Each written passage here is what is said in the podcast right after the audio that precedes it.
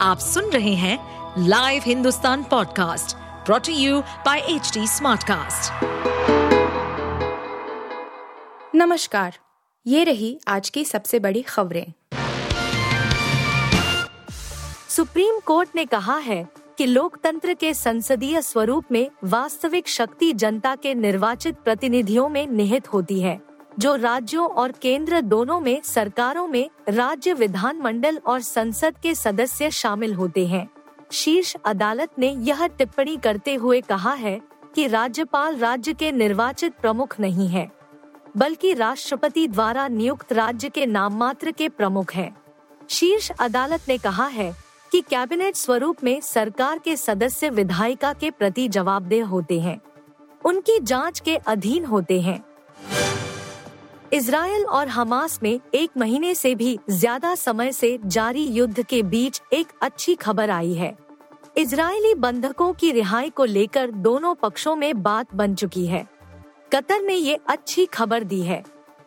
Qatar के विदेश मंत्रालय के प्रवक्ता ने कहा कि गाजा युद्ध विराम और बंधकों की रिहाई शुक्रवार सुबह शुरू होगी।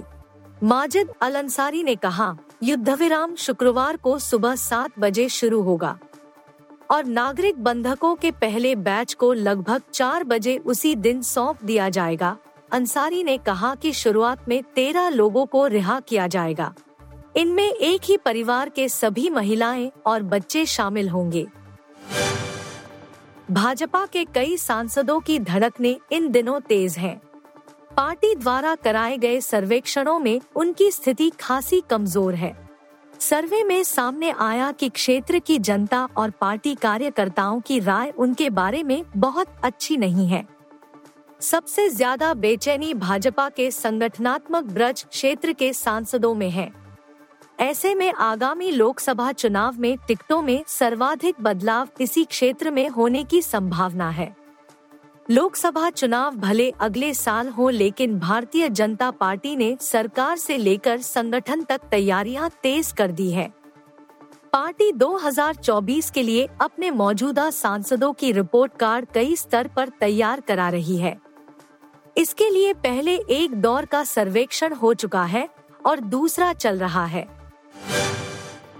दिवाली के बाद से राजधानी के लोगों को एक दिन भी राहत की सांस नहीं मिली है। हवा दिवाली के बाद से ही बेहद खराब श्रेणी में चली गई थी। मौसम के कारकों के चलते अगले तीन चार दिन भी राहत की उम्मीद नहीं है। नवंबर के पहले नौ दिन दिल्ली की हवा प्रदूषण से दमघोंटू स्थिति में रही, लेकिन मौसम में बदलाव हुआ और 10 तारीख को हल्की बारिश हुई। इससे प्रदूषण के स्तर में गिरावट आई।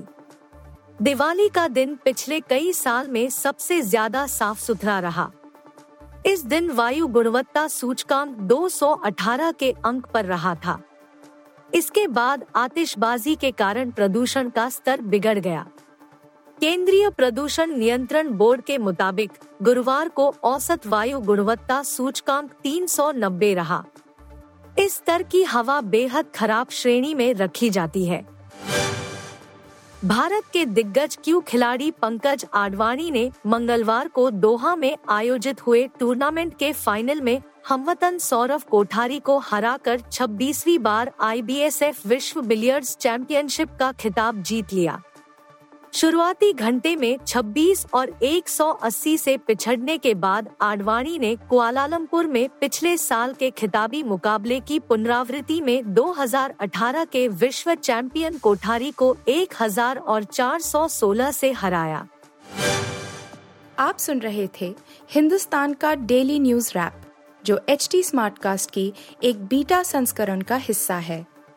आप हमें फेसबुक ट्विटर और इंस्टाग्राम पे एट एच टी या podcasts@hindustantimes.com पर ईमेल के द्वारा सुझाव दे सकते हैं।